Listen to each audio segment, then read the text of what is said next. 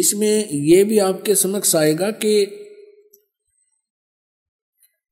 ये तीनों देवता, श्री ब्रह्मा, श्री विष्णु, श्री शिव जी पूरे ब्रह्मांड के संचालक हैं।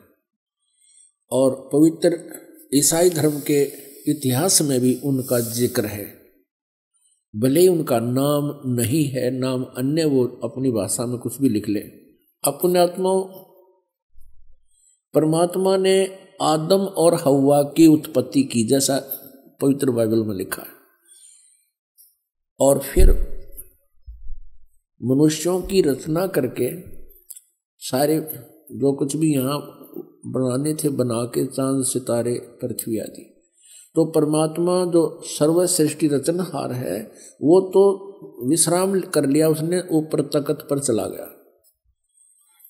उसके पश्चात यहाँ इस काल भगवान ने बागडोर संभाल ली ब्रह्म ने, जो श्री ब्रह्मा, श्री विष्णु, श्री शिव जी के पिताजी हैं। तो इसमें ये प्रमाण दिखाते हैं कि क्या लिखा है कि आदम और हवा आदम व्यक्ति का नाम है और हवा उसकी पत्नी है। उन दोनों को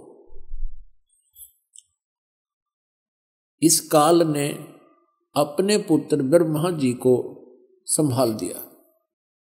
अब आगे दिखाते हैं, ये भी दिखाते हैं कि ये तीन हैं जो इनको कंट्रोल करते हैं। किसको? ईसाई धर्म को। ये देखिए।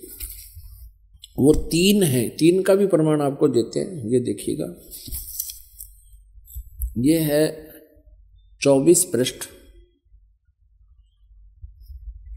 और वही उत्पत्ति यानी जेनसियस सत्रह अठारह।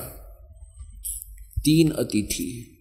अब्राहम ममरे के बाँध वृक्षों के बीच कड़ी धूप के समय तंबू के द्वार पर बैठा हुआ था, अब्राहम। तब योहा ने उसे दर्शन दिया।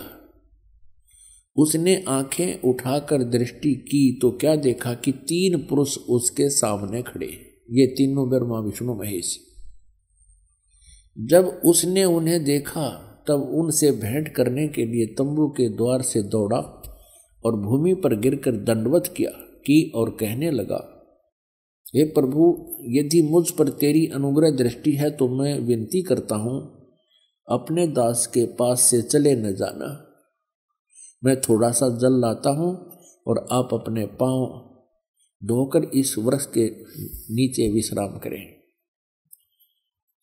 फिर मैं एक टुकड़ा रोटी ले आऊँ और उसे आप अपने अपने जीव के से को तृप्त करें, तब उसके पश्चात आगे बढ़ें, क्योंकि आप अपने दास के पास इसलिए पधारे हैं। उन्होंने कहा, जैसा तू कहता है, वैसा कर। अब देखो पुणात्मा इस पवित्र बाइबल ने यह सिद्ध कर दिया कि परमात्मा मनुष्य सदृश्य है। वो साकार है, मनुष्य जैसा है, क्योंकि उसने मनुष्यों की सृष्टि अपने स्वरूप के अनुसार की दूसरा कंसेप्ट ये क्लियर कर दिया कि सातवें दिन तकत पर जा बैठा, उसने विश्राम किया। उसके बाद इस काल के हाथ में बागडोर आ गई, ब्रह्म के हाथ में। और इसने अपने तीनों पुत्रों को ये बागडोर संभाल रखी है, श्री ब्रह्मा, श्री विष्णु, श्री शिव जी को।